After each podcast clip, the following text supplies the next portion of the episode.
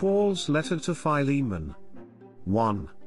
Paul, a prisoner of Christ Jesus, and Timothy our brother, to Philemon, our beloved fellow worker, to the beloved Apphia, to Archippus our fellow soldier, and to the assembly in your house, grace to you and peace from God our Father and the Lord Jesus Christ. I thank my God always, making mention of you in my prayers, hearing of your love and of the faith which you have toward the Lord Jesus and toward all the saints, that the fellowship of your faith may become effective in the knowledge of every good thing which is in us in Christ Jesus. For we have much joy and comfort in your love, because the hearts of the saints have been refreshed through you, brother.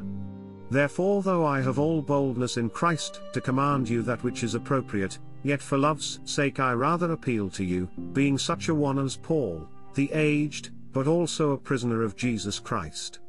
I appeal to you for my child Onesimus, whom I have become the father of in my chains, who once was useless to you, but now is useful to you and to me.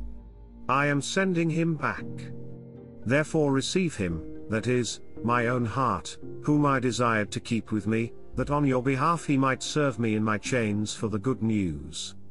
But I was willing to do nothing without your consent, that your goodness would not be as of necessity, but of free will. For perhaps he was therefore separated from you for a while that you would have him forever, no longer as a slave, but more than a slave, a beloved brother, especially to me, but how much rather to you, both in the flesh and in the Lord. If then you count me a partner, receive him as you would receive me. But if he has wronged you at all or owes you anything, put that to my account. I, Paul, write this with my own hand, I will repay it, not to mention to you that you owe to me even your own self besides. Yes, brother, let me have joy from you in the Lord. Refresh my heart in the Lord. Having confidence in your obedience, I write to you, knowing that you will do even beyond what I say.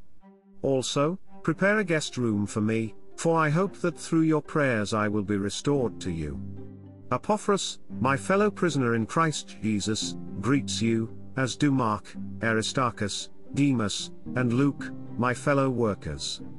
The grace of our Lord Jesus Christ be with your spirit. Amen.